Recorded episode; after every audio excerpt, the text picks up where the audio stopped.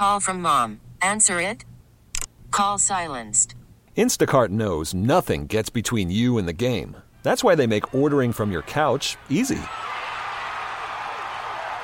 Stock up today and get all your groceries for the week delivered in as fast as 30 minutes without missing a minute of the game. You have 47 new voicemails. Download the app to get free delivery on your first three orders while supplies last. Minimum $10 per order. Additional terms apply.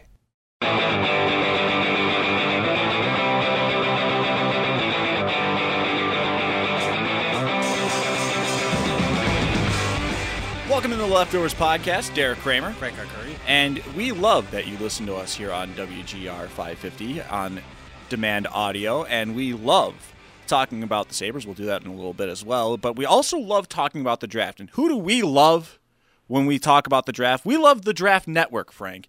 We go to nothing but the best. And with us today, one of our good friends, Jon Ledyard from the Draft Network. Jon, it's Derek and Frank. How you doing, man? Hey, I'm doing great, guys. Thanks for having me. I appreciate it. And oh, as always, thanks for taking the time for any and all of us because you know we have a lot of you guys on on all of our shows, it pretty much. So, you know, thanks as always for giving us the latest. Absolutely. All right, so Of Jon, course. the big big reason I wanted to talk to talk to you today was for one reason and one reason only. No, it, there's many reasons, but there's one main reason. Your mock draft simulator is coming out on the 25th, and I'm super excited as it's 11 days away. Yeah, absolutely. It's going to be a lot of fun. I think people are, are getting amped up for it, and uh, Trevor and the guys have done a really good job promoting it lately and giving people kind of some sneak peeks uh, as to what to expect. But yeah, it's going to allow you to. I think what's different about it, you can you can draft for all 32 teams if you want. So if you want to just do an actual mock draft, you can do it first. Uh, you know, instead of having your own database, you're pulling guys from and everything, trying to remember if you missed anybody and all that stuff. You know, we're going to have everybody in the class worth knowing um, in, in this database, so, and you can do a one round mock, you can do two round mock. So for media people, I think it's going to be really, really helpful uh, because it's going to allow them to do their jobs much more efficiently than they were before. Um, and those mocks those, uh, are going to be shareable as well. You can be able to share those on social and you know, put them in your articles if you want them and things like that. So uh, it's going to allow people to do that, but also you can build your own big board as well on February 25th. That'll drop as well, and you're going to be able to, you know, do things how you would do it. You know, if you were building uh, for a mock draft, uh, you know, or for a team, you know, if you were the the uh, the Bills perspective, and you're, you know, building a board for the Bills, then you can build positional boards as well and draft off those. So it's just, uh, it's very helpful, I think, uh, to be able to to be able to use those things in a more efficient manner. Uh, people do them every year. Everybody does them, but to, to be able to do them in this format is going to be way more helpful for people and way less time consuming, as well as being really aesthetically pleasing and we think super enjoyable to do. Now, I do have some more questions on it, Jon. I mean, I, I'm very curious about this thing and uh, doing the mock drafts. Uh, you said you could do all 34. I mean, all 32 teams. Excuse me. And you know that is something that I will definitely put into practice. But if I wanted to do just the one team, does mm-hmm. like is there a computer that ends up drafting the other players for you, like for the other teams, and then you figure out what to go from from there based on their decisions? Absolutely, yeah. So if you just want to draft for the Bills, you can just draft for the Bills. It'll simulate all the other picks. If you want to draft for just the AFC East, you can pick those four teams. You can pick as many or as few teams as you want. You can simulate the whole thing if you want. You know, so it's just a matter of kind of what you want to do as a, as a mock drafter. But yeah, you'll absolutely have the ability to just do one team and go through and do a team mock draft. You can do seven rounds, three, one, whatever you want to do. Um, so it gives you a lot of flexibility to the user to be able to kind of format things how they want it to be formatted and and, uh, and have their experience kind of be whatever they want it to be. Now, the other thing about it, uh, Jon, is you know we've seen different mock draft simulators before, and you see some kind of uh, some kind of like the outlandish picks. Do you guys have a formula that you're creating to try to make it as uh, as realistic as possible for the for the mock draft simulator? Yeah, great question. That was like our biggest priority, and we knew it would also be the most difficult part. So I would say for like the last six weeks, we've probably been perfecting a process that is going to spit out, you know, the most realistic conclusion. What we've learned in doing it is that you're never going to get exactly what you think, and that's okay because the actual draft doesn't happen that way either. There's always surprises. So you are still going to get the surprises. You're still going to get enough variance where you can, you know, things you get shook up a little bit if you do three or four in a row But what we're doing is we're making it realistic enough to way to where it's going to be more similar to how it'll actually play out on draft day. Plus, the best part that's that's different in what we do from other mock draft simulators that we've had uh, that have been out there in the past is that we actually scout and write up reports on all these guys. So we have our knowledge of where they should be, and you can you can use uh, the TDN consensus board. You're going to be able to use my board if you want, Joe's board, Trevor's board, Cal's board, whatever you want to do.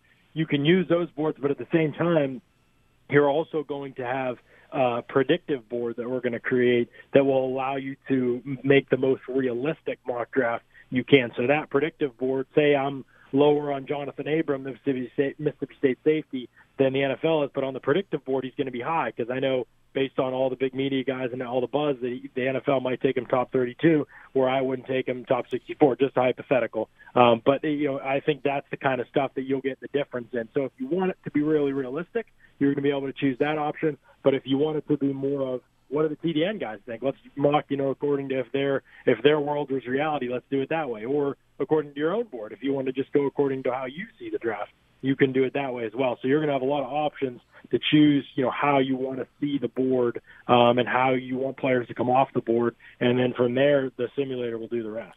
You know, it's fitting that you're telling me all of this stuff, all this information about the uh, about the predictive simulator on this on Valentine's Day because it's stealing my heart, Jon. hey, mine too. My wife's mad. oh, Jon, what about trades? Yeah, that's a good question. So we've had a lot of questions about trades. The two questions we get the most often are about trades and about uh, multiple users being able to use a mock draft. And it's funny because we intentionally left those out of phase one. Trades in large part because we can use the actual trade scale that's that's uh, available online that everybody can see but it's been followed less and less recently. So finding a realistic measuring stick for what trades are actually going to be, rather than I know other simulators out there have kind of just said, oh, you can do trades, but they are never really realistic. And like when you use them, it's like you end up with a million picks, but that's not really how it's going to happen in the draft. So again, we really wanted the experience to be realistic. And even though trades are obviously going to happen, finding the actual value for trades and establishing that in the algorithm is not something we've gotten to just yet, nor is it something we really wanted to get to in year one. We really wanted to be able to offer things like that down the road and build on kind of what we have in place. So that and the ability to mock draft as a group of people. So say you guys, a couple other Bills people wanted to get on, they wanted to, to, to kind of do a mock as a group, or you got together with friends that were different fan groups. You know, your, your Dolphins friends, your Patriots friends, you know, your Jets friends. You know, those guys you get all together and you can all what you're going to be able to do eventually is you're going to be able to enter a room in our mock draft simulator and you're like kind of like you would a fantasy football draft and you're going to be able to all take part in the same mock draft as users together. But those features will come out down the road for us because of when we launched and when we uh, agree with this uh, developing company and the time constraints we're up against to get this out this draft season. You won't have trades or team or group mock ability in this uh, simulator, this version of the simulator, but we have big plans for those down the road that hopefully we can get to. Hopefully, even by year two, we'll see how things progress. Obviously, it's all about that, but those are kind of our plans for the future of Mock Draft Machine. All right, excellent, Jon. I mean, seriously, this is uh, this is a one heck of an ambitious project that you guys took on, and uh, I'm very excited to see what happens here in uh, in 11 days. Yeah, it's been the, the feedback so far from people. Some of the betas we've asked to be able to to participate and use it have been has been awesome. So we've been super excited and super grateful for that. And so we're hoping that as that process finishes up now, it seems like we've getting all the bugs fixed and figured out and run through a thousand different simulations and seems like we're almost ready to go here. So we're really excited to see the reaction on the 25th. All right, so I've got a couple other draft related questions. Obviously, uh, mm-hmm. uh, Joe Marino had put out a uh, a Bills pre combine mock draft for the Bills, seven rounds, so all ten picks that the Bills would be making in a mock draft here. And based on what Joe put together here, it looks like a best case scenario for the first four rounds. I mean, they get a tackle in Jawaan Taylor in the first round, JJ Arcega Whiteside in the second round, Isaac Nauta in the third round as a tight end, and then Ben Be- Beau Benzschawel. Did I get that right? you got it. You got All right, it. there we go. Ben and Showell. Benzschawel in the fourth round. It's seriously like that. To me, that looks like a dream scenario for a Bills fan. Yeah, absolutely. I mean, I think you, Joe really has obviously his finger of on the trigger of what uh, the Bills might need at the position. And obviously, we all know Bills take tend to take high character guys and don't really have time for the prima donna type. So it'll be interesting to see how sustainable that is for success. But I do think they have clearly have a type when they're drafting, and those guys fit that type. Um, Jawaan Taylor just in the first round. I mean, I think that's an obvious need for the Bills, and he is a really, really good football player. I I, I was not impressed with him in 2017, but his 2018 tape was so much improved, like so many other Florida players. It's amazing the impact the coaching can make there. But his tape was so much better this past season. Uh, saw a ton of improvement in everything that he does, basically as a player. So I absolutely think his best football could even be ahead of him as he continues to develop. But he has traits that you just don't pass up high in the draft. So to me, I do think he should be a top 10, top 15 pick. Uh, and I think Buffalo would really benefit from his services. Yeah, that, that's that's comforting to hear. You know, like you know they're not reaching on a need at that sort of position there. That Jawaan Taylor is uh, kind of matching a little bit of that hype right now. He's a guy that I'm hearing more and more about as the process continues to go on here. Uh, Arcega Whiteside, can you tell us a little bit more about the Stanford receiver? Yeah, he's he's interesting because I don't think you'll see him test really well, but he is pretty technically sound. You know, good route runner, good in his releases. He made a living in the red zone, but he doesn't really jump. He's like an unbelievable contested catch receiver that doesn't jump. It's a very strange game. You know, he, kind of posts people up, uh, almost basketball-like, but then just doesn't get airborne. Uh, it's, he has a very unusual skill set. You will not see many receivers like him. I think he's going to be hard for people to kind of figure out how they like him until after the combine. You know, if he bombs testing, everybody will kind of take the easy route, but his tape is good. So it, it's going to be interesting for people because he's a tough translation to the NFL. I think that's the biggest concern. He's definitely a good college football player, but it's like, does he have the traits to be able to succeed in some of the same ways in the NFL that he does in college? Because he's probably not going to test great. He's pro- he's not super explosive. Uh, I don't know that he'll separate really, really well in his route tree. Uh, but I and I don't know that he has great long speed either. But he just finds a way to win when the ball's in the air. You know, he just he has great hands and ball skills and concentration and strength. So there are some traits to definitely get excited about. He'd be a very different player than what Buffalo currently has on their roster. Some would refer to him as Kelvin Benjamin like, but he is way better from the neck up. Uh, way better technician uh, than than Kelvin Benjamin, even if stylistically they win in some of the same ways. Um, I, so, you know, would I pick him for the Bills' offense? Probably not. I would I would make the offense predicated on speed and separation ability to give Josh Allen bigger windows to throw the football to. Um, you know, I, I know that a lot of people like those contested catch type receivers because they have a big radius, but I think more often than not, you know, allow those quarterbacks who accuracy isn't their greatest strength uh, to kind of be able to have bigger windows to throw to, so ball placement isn't as big a deal. That's kind of my vision for the Bills' offense and for Josh Allen. So um, that's the kind of player I would target, but I certainly understand where Arcega Whiteside could help them, especially in the red zone. Yeah, I, I remember when you were on with uh, with Chopin Bulldog a couple of weeks back when you were hyping up Riley Ridley, and hmm. you sold me there on Riley Ridley. I was uh, I was watching some of that tape and I'm thinking, okay, I, I love Riley Ridley. I think he's he's probably my personal favorite. Deebo Samuel is another guy that I seem to love. They're not burners particularly, but I kind of like their all around skill set. Yeah, absolutely. Both guys are really, really solid, and I think Ridley. Everybody talks about the production he didn't get, and it's fair and it's valid and it should be considered. But Georgia just didn't throw the football to him very often, and a lot of time his role was pretty simple. So you know, he's a little bit older given his lack of production. I think obviously declared early, which saves him some, but I do think that there is some value to considering why he didn't produce as much in Georgia's offense and whether he can produce at a level gr- much greater than that in the NFL.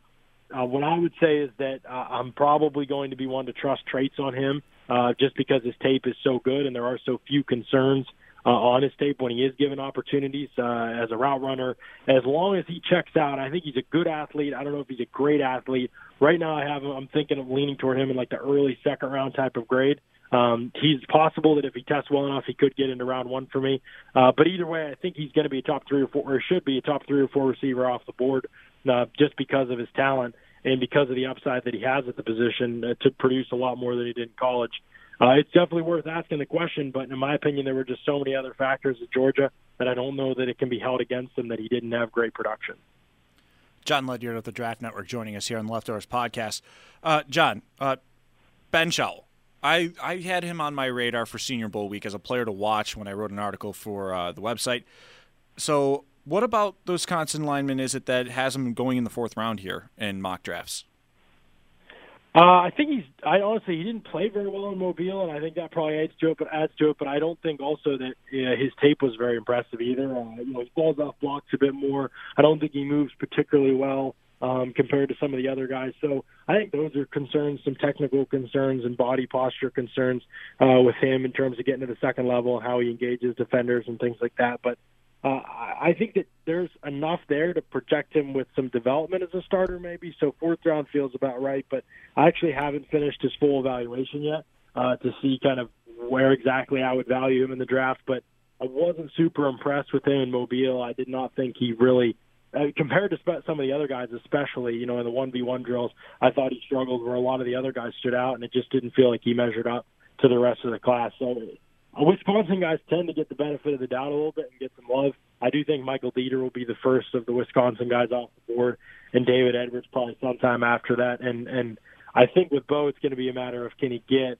into the top 100? Can he crack that group? Because right now on tape, it feels like a lot of people have him as one of those lock round four guys, but they don't really want to commit themselves to him as a guy that would start in 2019, which would mean probably putting a top 100 grade on him, and it doesn't feel like people are really ready to go there with him yet. All right, Jon. Uh, how good's this tight end class?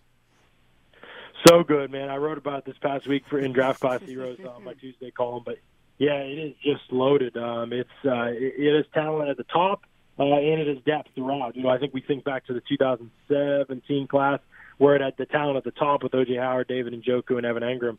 But I really wasn't the depth, in my opinion. I know Shaheen and Everett went in the second round that year. Some people like Jake Butt, but the, the depth wasn't really there in that class. Obviously, Kittle went late and became a really, really, I mean, maybe one of the best tight ends in the league already. But um, in in terms of where it was pre-draft, we it was a good tight end class at the top, but not a lot of other top 100 talents in this class.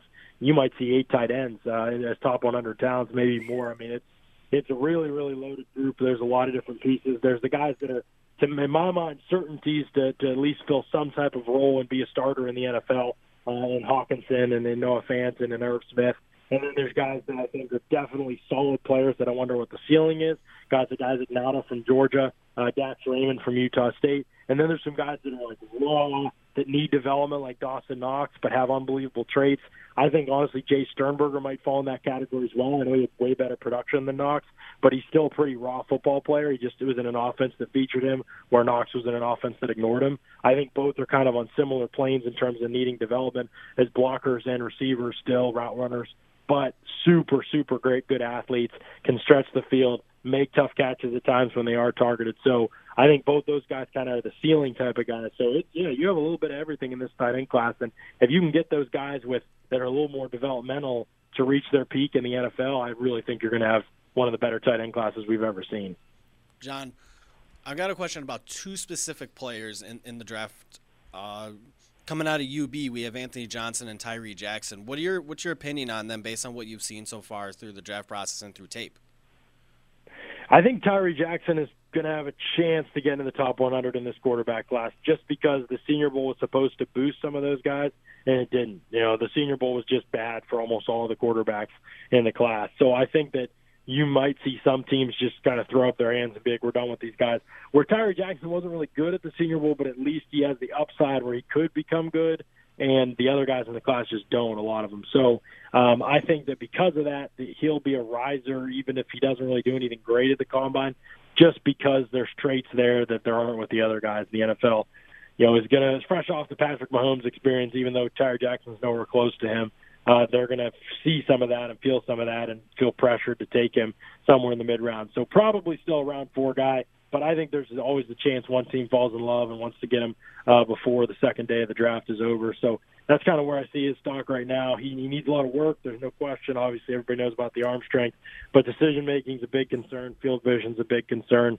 Uh, mental processing from the pocket as well, and of course accuracy. So those are really the biggest traits for a quarterback, in my opinion. So I think all those things need significant development with him.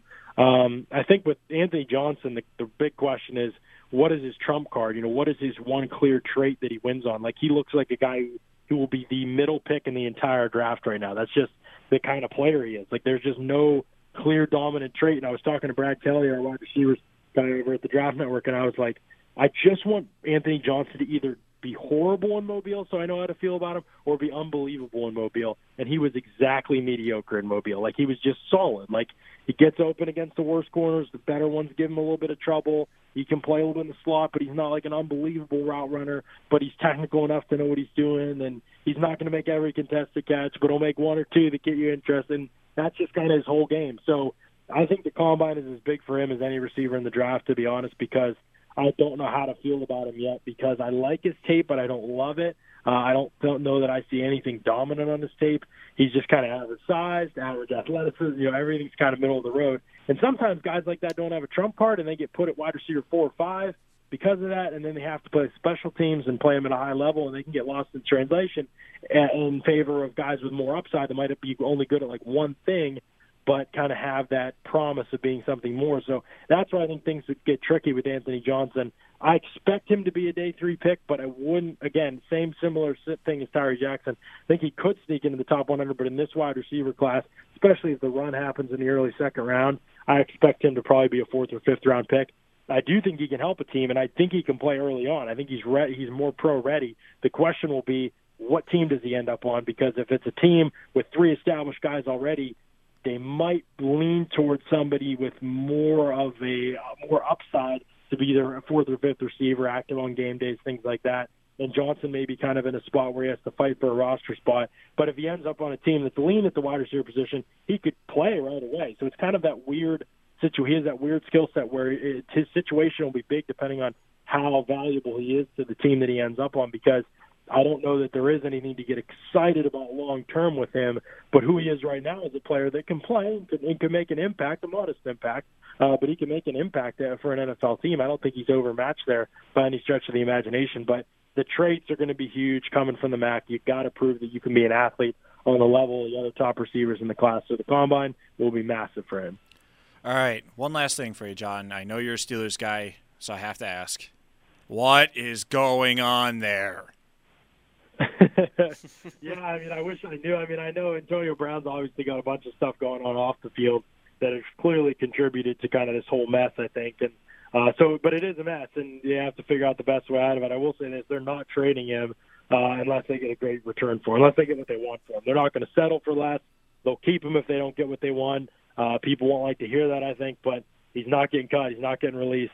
They'll keep him if he wants to sit or not play, or he's not going to be a team guy. They'll make him inactive, and he'll ride out his contract uh, inactive on. I mean, that's how the Steelers have never, ever in the history of the organization let a player boss around the team. It'll never happen. I mean, not as long as the Rooney's are there, it just won't happen. So you can you can love it, you can hate it, whatever. But the the fact of the matter is, he's going to be a Steeler unless the Steelers get what they want for him. I think they're totally fine with trading him but they just need to get what they want for him. And if that's a one uh, or an early two, that's what they're going to need to get for him. You know, so that's what I would ask for him. I wouldn't take uh, anything less than something like that uh, than a one or an early two. Um, and I would I would try to trade him to the NFC. There's plenty of options there for, for the for the in the early second round range if that's the best you're going to get for him. You have to take his age into consideration to be realistic if you're the Steelers and, and especially his off the field stuff recently. But yeah, that's that's how I see the situation. Uh, I think this is a, a situation where Pittsburgh is very willing to trade him, but they won't settle and they won't back down from their asking price. So if teams lowball them at first, things going to drag out. We'll see uh, what ends up happening, but I think they're completely content to say, you know what, if you're gonna, this is how you're to be. You're going to tank the rest of your career sitting on the Steelers roster. Uh, if you're not going to be a team player and be part of the team, uh, you know we're not going to give in to you. We're not going to let you make the calls here like we make the calls. We decide kind of what happens with you. You sign the contract.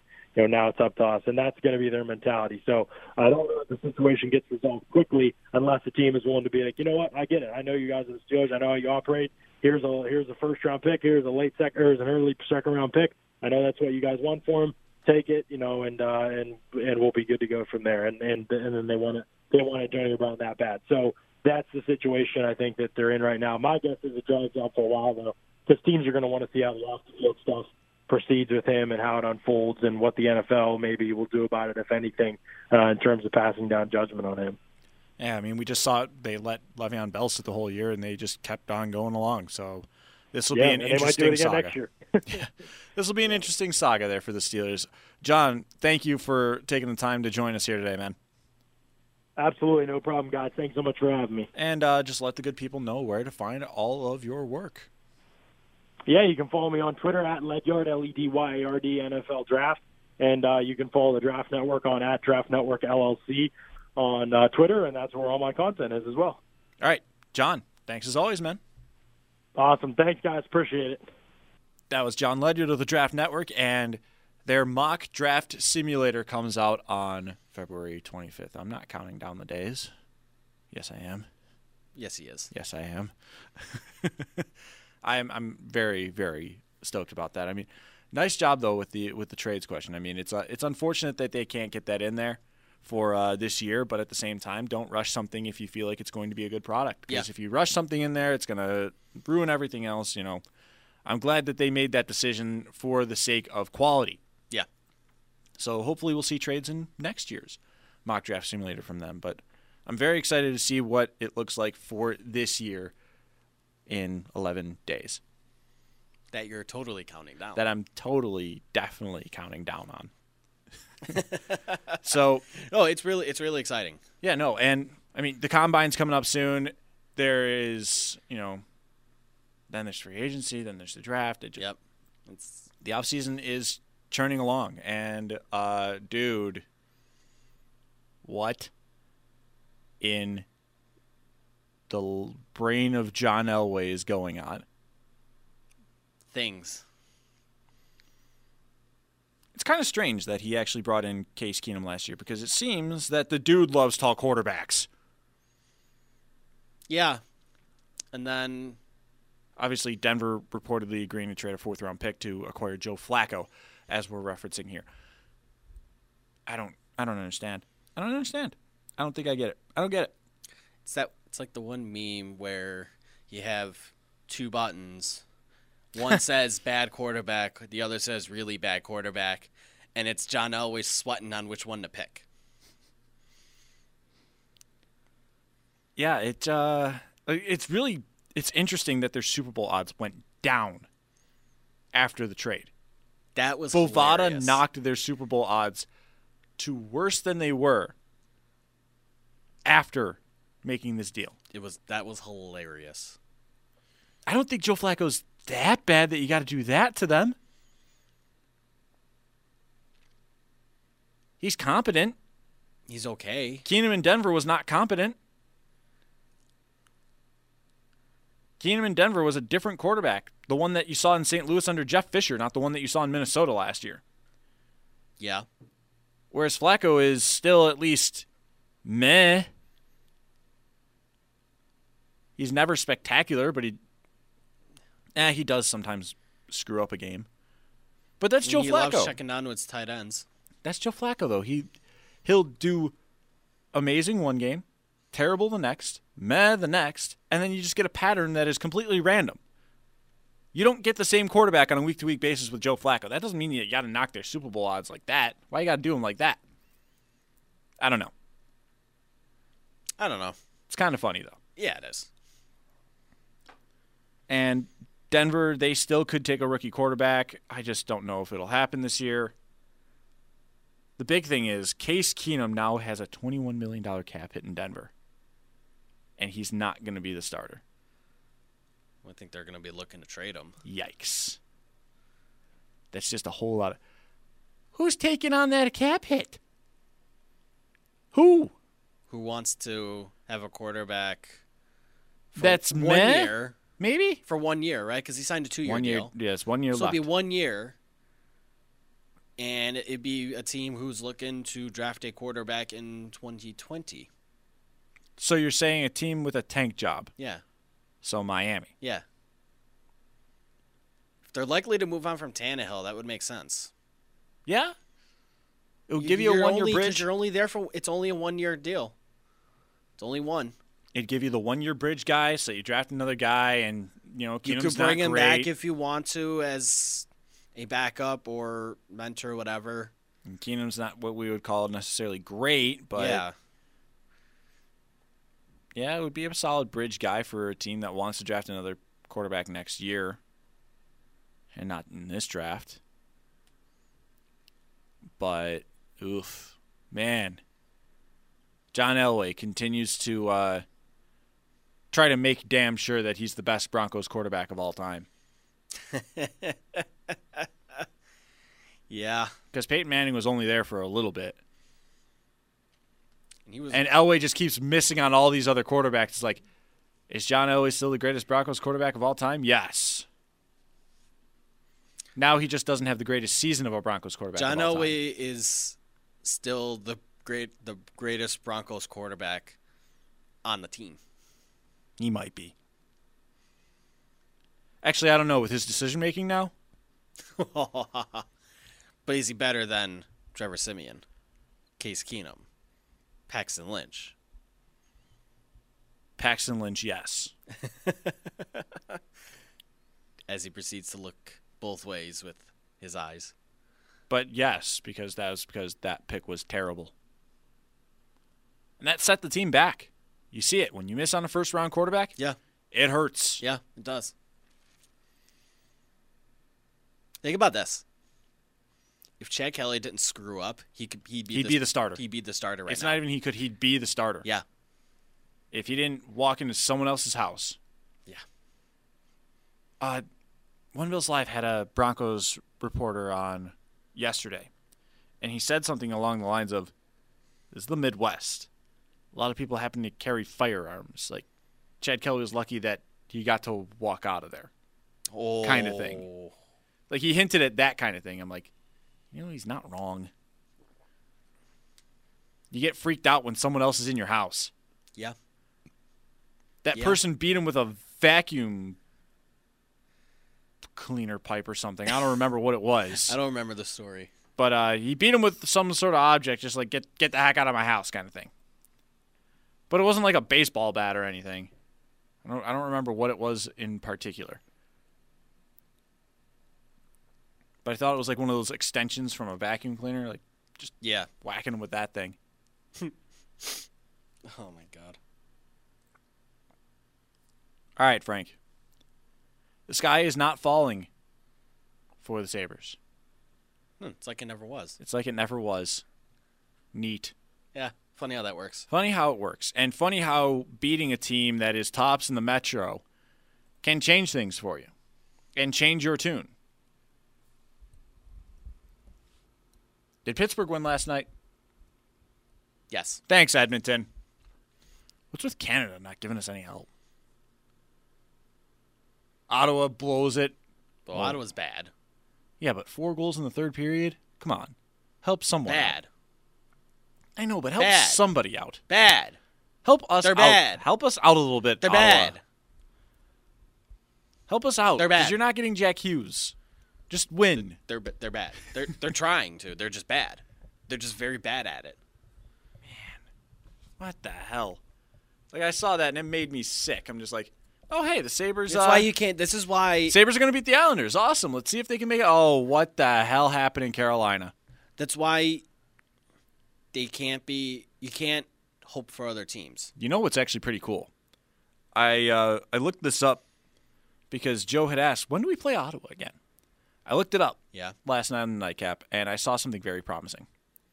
Look at the last eight games on the Sabres schedule. You know how we were talking about the parallels to the Colorado Avalanche? Yeah. Look at the last eight teams on the schedule. I and know tell they me, end. Tell la- me- tell me that they can't hit a run. Ottawa. The last home game against Ottawa. The last game is against Detroit. and the last eight games feature two games with the Senators.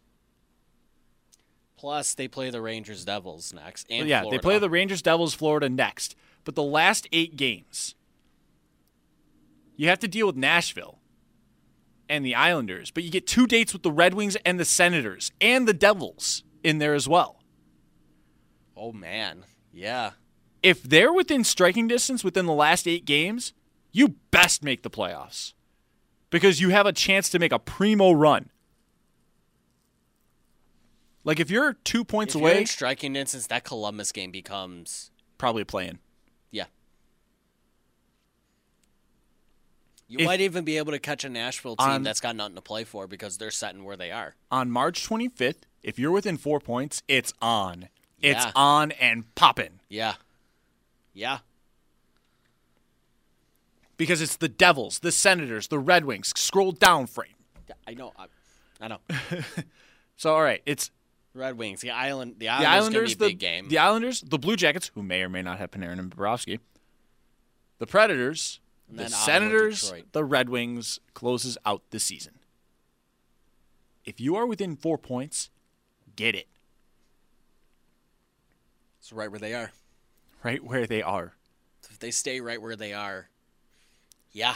I'd like to get a little bit more of right, more than right where they are with these next three games. I'd like to get four or five points at minimum. I think so. It's not a lot to ask. I'm not asking for a sweep No. because hockey happens. Yeah. Because that Georgiev guy decides to make 56 saves or something against Toronto the other night. it's like what? Sure. Um, and then you have yeah the Rangers randomly steal games. They they still won against the Sabres earlier this year, where the Sabres thoroughly outplayed New York, Yeah, and yet they that one. still didn't get anywhere with it because Henrik Lundqvist decides, eh, I hate the Vintage. Sabres. He's like, I'm gonna play like it's 2012. He's been doing that literally his entire career. Yeah. There's not been a. You tell me what a bad season for Henrik Lundqvist is. What is a bad season for him? Like nine sixteen. I'm not joking. That's you're not wrong.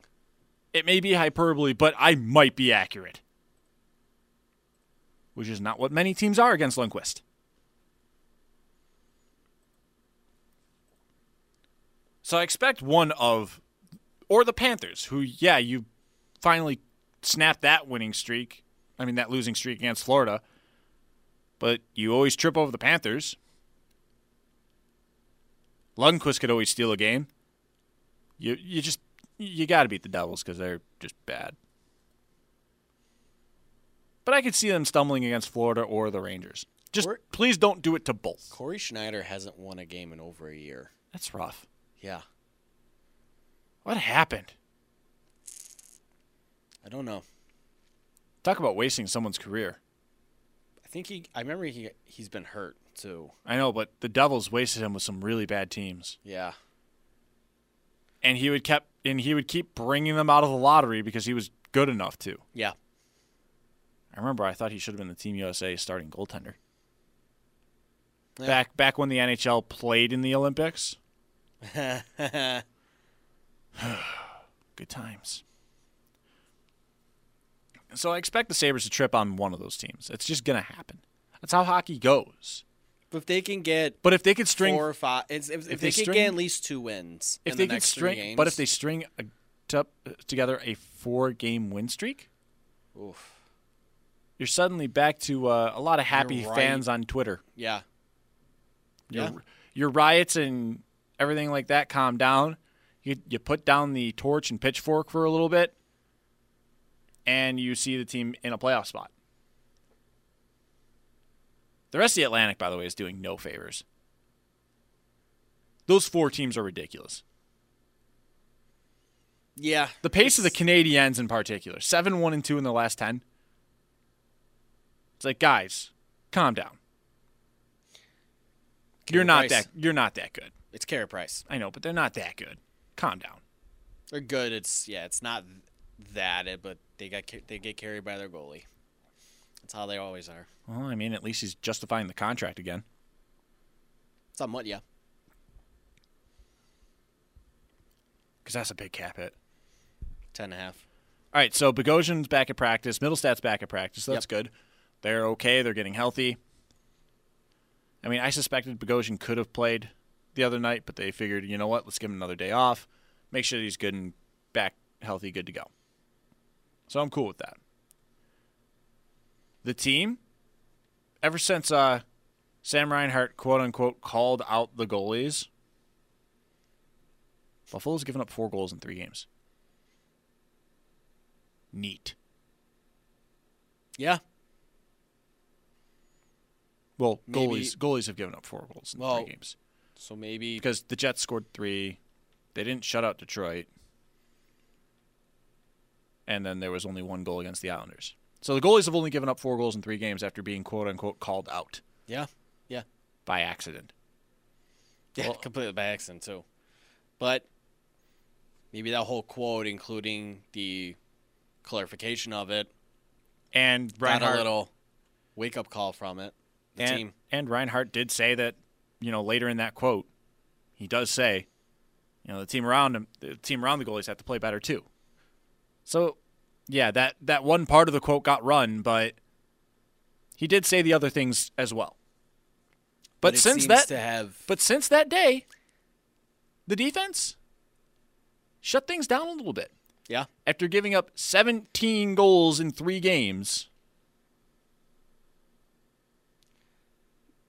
Now it's a matter of sustaining. It's a matter of staying consistent, a- which this team is not. It's it's work. It's helped. They've been playing better since that quote so far, but that's only three games, and you've won two of them, which is good. Now string some wins. exactly. That's gonna end up. That's what's gonna end up being the difference for them in making the playoffs this year. Consistency.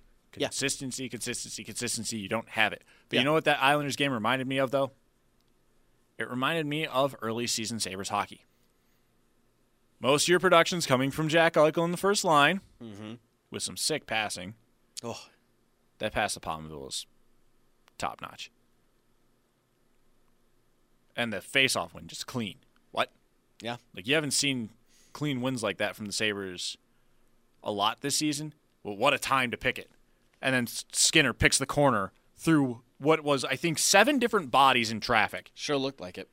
No, it didn't look like it. There were seven bodies in front of Robin Lehner. There, there's a reason Leonard could not see that puck. And what does Skinner do? He picks far side top corner. All right, awesome. Yo, a team traded Jeff Skinner for not a first round pick. Just want to remind everyone that we got Jeff Skinner without having to trade a first round pick or a top prospect. That's fun. But a lot of that Islanders game reminded me of early season Sabres hockey, where the goaltenders did make some big saves. Ullmark on a breakaway against, I mean, it's Cal Clutterbuck, but he still had to make a big save on a breakaway. Mathew Barzal had a shift where he's just buzzing the Sabres around and frustrating them. But Ullmark holds strong, Yeah. Including a shot between Barzal's legs. I'm just like, come on, man. But it was, for the most part, steady defending, some big saves, heavy top line production, but then the occasional secondary goal. As the third period was going along, I did not think that the Sabres were going to blow it. Because they matched the Islanders' tight checking game. And then, obviously, with two and a half left, that's when Johan Larsson finished this, finishes the job on a Kyle Okposo shot that squeaks through Lehner. Honestly, he it looked like he actually needed to do that because the defenseman was coming through the crease to try to whack that thing away. Even still, it was one where that was something that they hadn't gotten in a while. That lat that nail in the coffin. That goal. nail in the coffin kind of goal. But all throughout, I wasn't thinking that the Sabres were going to blow this. No. And you want to know what that felt like? Early season Sabres Yeah. hockey, where I had the feeling, yeah, it's tight, but I don't think they're going to screw this up. Yeah. Where the middle of the season has tried that often. Yeah. Testing your patience and going, oh boy, here we go. When are they going to give up the next goal? Right. I didn't really have that concern in the Islanders game. So, hey, maybe they can get back to doing some of that kind of hockey where fans can be a little more confident in what they can do or cannot do. We'll see. But I think that it's still going to be interesting. I'm confused by Pittsburgh, by the way. Why are they meh? Goaltending, mostly, what has been down for them. Although Matt Murray has been better as of late. It seems as though overall, and, and he's also been hurt too. Yeah. It just seems weird that Pittsburgh's down in this position. I'd be more comfortable if Columbus just dropped out of the picture and then there's only two teams fighting for one spot instead of three teams fighting for one spot. Mm, what can you do? Hope that they trade Panarin and Bobrovsky Yeah. because they should. Well, we'll see. If No, they, they should. do. We'll we'll see. They should. They should do it.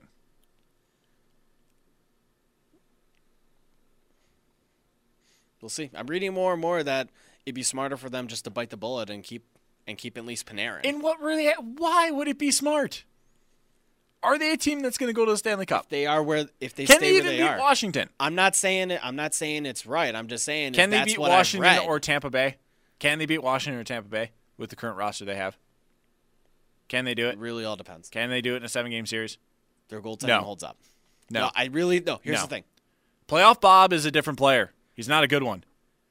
So Korpisalo starts. Then why have Bobrovsky? You trade him, right? right? Well, why did Washington start Grubauer last year? They still had term on Holtby though. And also, it was a mistake that they corrected. so if you start Korpisalo and you have Bobrovsky on the roster, and you start Korpisalo in the playoffs, you wasted a chance to get players or picks. You wasted that. So do not give me that garbage ever again. I know. No, I know. They still need But to it- trade Bobrovsky. But it ha- it's still At at, the same time. It still has to be for the right price. Not to mention though, here's you the worst part. just trade him just to trade him. Here's the worst part, though. He has a no trade clause. Yeah. He So has to waive that. Yeah. So he has to submit a list of ten teams that he wants that he wants to go to. And even then, I thought it was just a straight up no trade clause, not a modified. well, I think straight up is ten. Modified, I think is twelve. No, I think no trade. Like you could just veto any trade. I think that's no movement. No movement is you also can't get waived. Um, I'm gonna check real quick. Or at least that's what I No, think. he's got no move. Oh, even worse. so there you go. Bobrovsky would have to waive this. You'd have to waive it no matter where he, no matter what Look, happens. If I'm Jarmo Kekalainen, there's there's really a f- minimum chance of winning in this situation. I can't say that he's in a no-win spot, but he's in a I'm probably going to lose more times than not spot. I mean, I think you're right. It would be smart to trade both of them. It absolutely would. Because But once again, the price still has to be there. You have to still get what you want. You can't just trade them just to trade them. yes, I know. If It the just- price isn't there, if they don't get the assets that they want for one or both, you're not going to do it then. And you're going to bite the bullet. but they could take advantage of a lot of pretenders, especially out west. Yeah. But once again, you still have to get the right price. I know. What I'm saying though is that there's a chance for something to I mean, be had. Edmonton's looking to trade Cam Talbot, and there's talks of, of that of him going to Philly. Philly, stop pretending you're in the playoff race. Back off. Quit pretending you're here. Because you're not. But let's be real, Edmonton is in no position to make a make a trade to bring in anybody. That's right, because they're cap hell because They're Peter cap Chiarelli's hell. teller. They can't terrible. even activate Andrej Sekera off LTIR because they Peter don't have the Chiarelli is cap a space to boob. do it. Peter Chiarelli is such a boob. I love it. Yeah. And he's not there, which oh, sucks. Man. But yeah, I mean, Those I are agree. probably they could those take, two words are probably swear words in Edmonton now. Oh, we should ask our friend. Oh no. Oh yes. Yes. But you still have to get the right price for one or both. I understand that. I do get that. I think that for Artemi Panarin, you can get it. And I don't know- where does it come from. I don't know about Sergei Bobrovsky. and that's the thing. Ready? Here's a fun one for you. What about Vegas? For Panarin, Tons of cap space, big city, so he'd be cool playing there. And they probably want to make another move because they're still third in the Pacific. And all of the assets that you can imagine.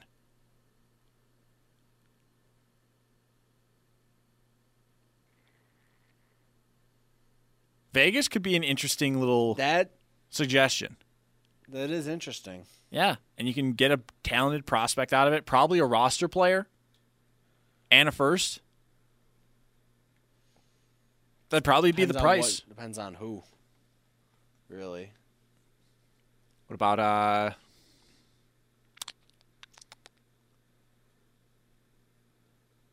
I'm not going to even try to guess though, but it just it would be very interesting to see. I mean, if you're talking prospects, it's right away. It's Cody Glass. If it if it ends up being Cody Glass Glass's second in a roster player, is that a bad thing for Artemi Panarin? I think if you're Columbus, you'd want a first. The condition being that it becomes a first if he signs long term in Vegas. If he resigns, okay. You know that might that might work. Dep- Cody Glass, a conditional first, and Like Cody Eakin. uh, I don't know about that. You have to get someone at least good, True. How about like Erik Haula? maybe.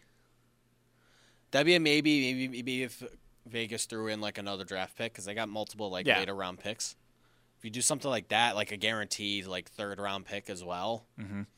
you know, then you're talking something. Yeah. You're talking that. I, that. I wouldn't be against that move. No. Make me an NHL GM. I'll make trades fun for no reason.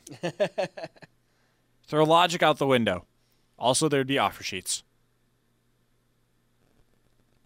So many offer sheets. All of the offer sheets. I would throw all of the offer sheets out there just to do it too. Why not? I don't know if Vegas would do it though, because they still have to re-sign William Karlsson this year, and they've got Pacioretty's new contract, which kicks in, Yep. which is seven million, and Alex Tuch's new contract kicks in, which is four, and which is just under five. I don't. They don't. Their projected cap space heading into the summer William Karlsson's is going to about cost. six and a half. Yes, but William Karlsson will cost a lot less now. Now that he's not a guaranteed 40 goal scorer. It's still going to be a lot though. Yeah. But I'm saying, like, Panarin would And be Nate interesting. Schmidt's new contract kicks in, which is just under six. Nate Okay, Schmidt's so- making six million. What the hell? Actually, his point totals for not starting the first 20 games of the season, pretty good. Like, he's been quietly productive for Vegas this year. Yeah, holy crap! Mm-hmm. If he was there for the start of the season, I think if different story. yeah, Then you're I not think, questioning that. I think that Vegas six. is one of those teams where if they trade for Artemi Panarin, it's guaranteed rental. then therefore you're probably not getting Cody Glass out of the deal. Yeah, or that first. One or the other. You're probably getting one, but not both. Yeah. So how much worth is that for Columbus then? It's something. It's something. It's something valuable too. It's not like depends. On, it depends on Cody Glass. It, it depends on either Cody Glass or that first round pick. I would agree. So I think if you're Columbus, you want a guaranteed good prospect in first, even if it's you're trading Panarin to a team for a rent, who's going to use him as a rental. I would. Because I would now okay there's with. talks that LA wants to sign Panarin, even though they're where they are. Sure, LA. Pretend that you actually have contention. Once in again, it's that big city thing. Panarin wants to go to a big city. If It- goes to LA, like fine, just kiss your career goodbye, dude. there's also talk that Columbus wants Jonathan Quick. They have corporate sales of the future. I know, weird. I know. So I don't Maybe know where Jarmo. Kekalainen does need to get fired. I don't know I don't know. because I mean they've not won a playoff series ever in franchise history, and some teams hate being stagnant, Yeah, and the Columbus Blue Jackets are stagnant. But go ahead and tell me, Columbus, that you're actually a playoff contender and that you can beat Washington or Tampa Bay in a seven game series because I'm not going to believe you. Why are you always lying? You're lying to yourself, you're lying to your fans if you think that you're actually going to do it. So don't go ahead and tell me that that's going to be the case. Man, I just, it just, there's a lot to this that doesn't make sense. Yeah. This trade deadline's going to be weird. It's going to be fun. Hopefully. it's gonna be one of those where there's tons of speculation. Probably nothing major happens, but it's gonna be like the hype. I think the most hype of the will deals get you through the day. I think most of the deals are going to happen before the day. the hype will get you through the day, though. Be like, will Panarin get traded? Will Bobrovsky get traded? That's There's if it doesn't rumors happen of- before. There's rumors of this, this, this, this, this, this, this, this, and this. But once again, that's also if it doesn't happen before, because you know we're seeing trade. We've seen trades happen. We just saw Muzzin get traded like a couple weeks ago. there's always. I mean, when Eric Staal was a rental to the Rangers, that happened like a week before the deadline. Eric Staal was a rental to the Rangers. Yeah, it was like a few years ago. What? He got traded from Carolina to the Rangers. I thought he got traded to the Minnesota Wild. No, he signed with the Wild. That and I thought he re-signed with the Wild. no. Was that just that forgettable? Yeah, yeah, because it was that bad. He was not good in New York. Rangers traded a prospect. I feel like you need to the send me Rangers pre- traded a prospect and two second round picks to Carolina for Eric Staal.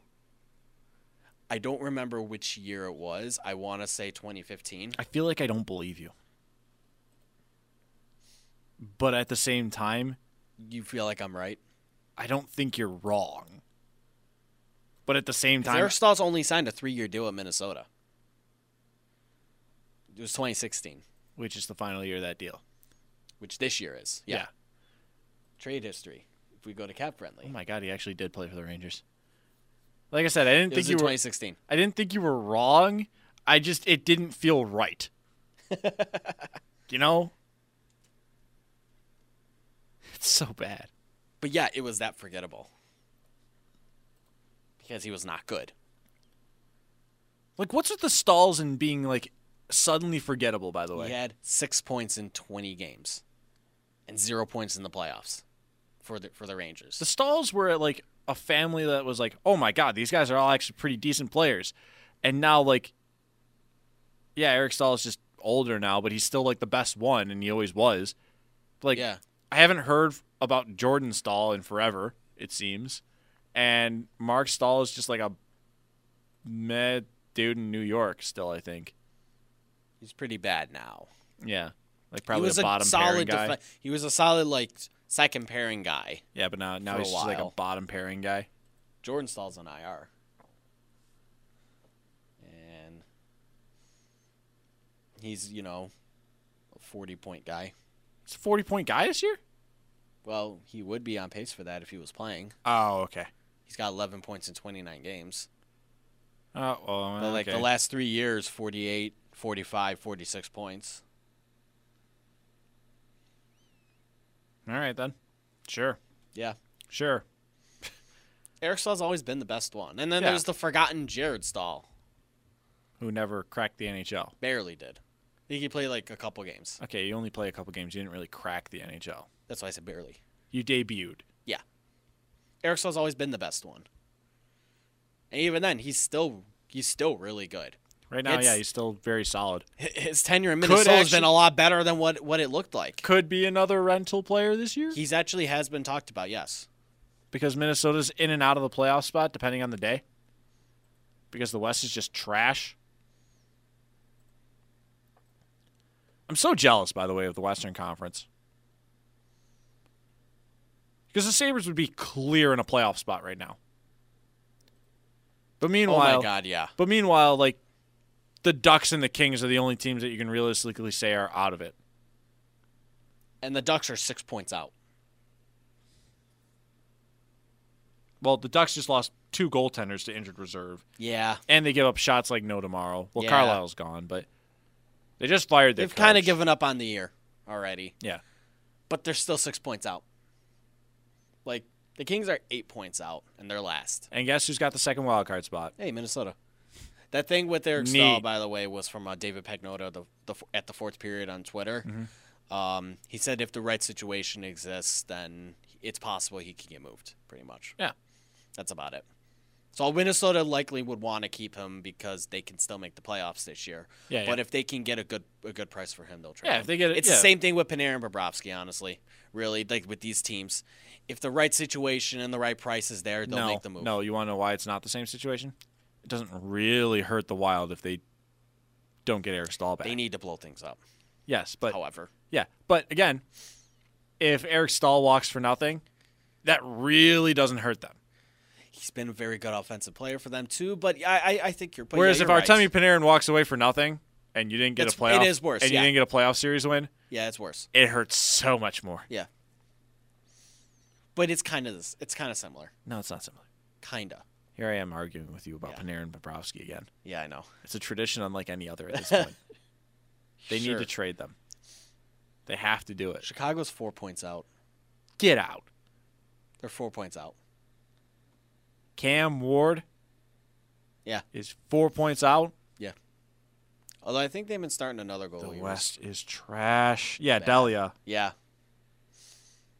The West is so trash. The Arizona Coyotes are two Four. spots out. Four points out. Four points out. Oh my god. Good for you, Arizona. You're only relevant because the rest of the West is trash. They've also had a ton of injuries. I don't care. The Western Conference is garbage. There are good teams, and then there's nothing else. Dylan Strome has 31 points in 33 games with Chicago. Good work, Arizona. What'd you get for him again? Nick Schmaltz, Sure. How's that going? he's on IR. Because he got hurt right away when they traded for him. Arizona, Look at Arizona's injured reserve. Arizona, cap friendly. Arizona is never meant to be good. Look at that. But look at that though. When you throw hockey in the desert and not in a city that's Las Vegas, you get Auston Matthews and that's it. And you don't get Auston Matthews, Arizona. You just get to say that he's from there. That's it. Nothing more. Their injured reserve money is more than their how much they're spending on their forward. Okay, okay, okay, okay, okay. But Marian Hossa is on there. And David Bolland, I know. Yeah, so let's not go ahead and say. Okay, so you take away those two, they still have seven guys, including starting goaltender including their starter. Antti Raanta, Yeah, including Nick Schmaltz, yeah, including Christian Dvorak. yeah, Who am I seeing that right? He's getting four or five yeah. starting next year. Yeah. Wow, that's a that's a nifty. He's a good player. It's a nifty contract. Yeah, and I Michael can see Grabner, and I can see there signed in the offseason. like Arizona's hanging around with Darcy Kuemper and Calvin Calvin Pickard yeah, uh, as their starting goaltenders. I feel so bad for Oliver Ekman Larsson. it's a good thing he's getting over eight million dollars next year. But at the same time, I don't feel bad for the Arizona Coyotes because they went ahead and said, we'll take the contracts of Marian Hossa and Pavel Datsyuk. Sure. you know, there's rumor that Datsyuk may want to come back next year. So does that mean he's property of the Arizona Coyotes? No, They have his contract, his rights.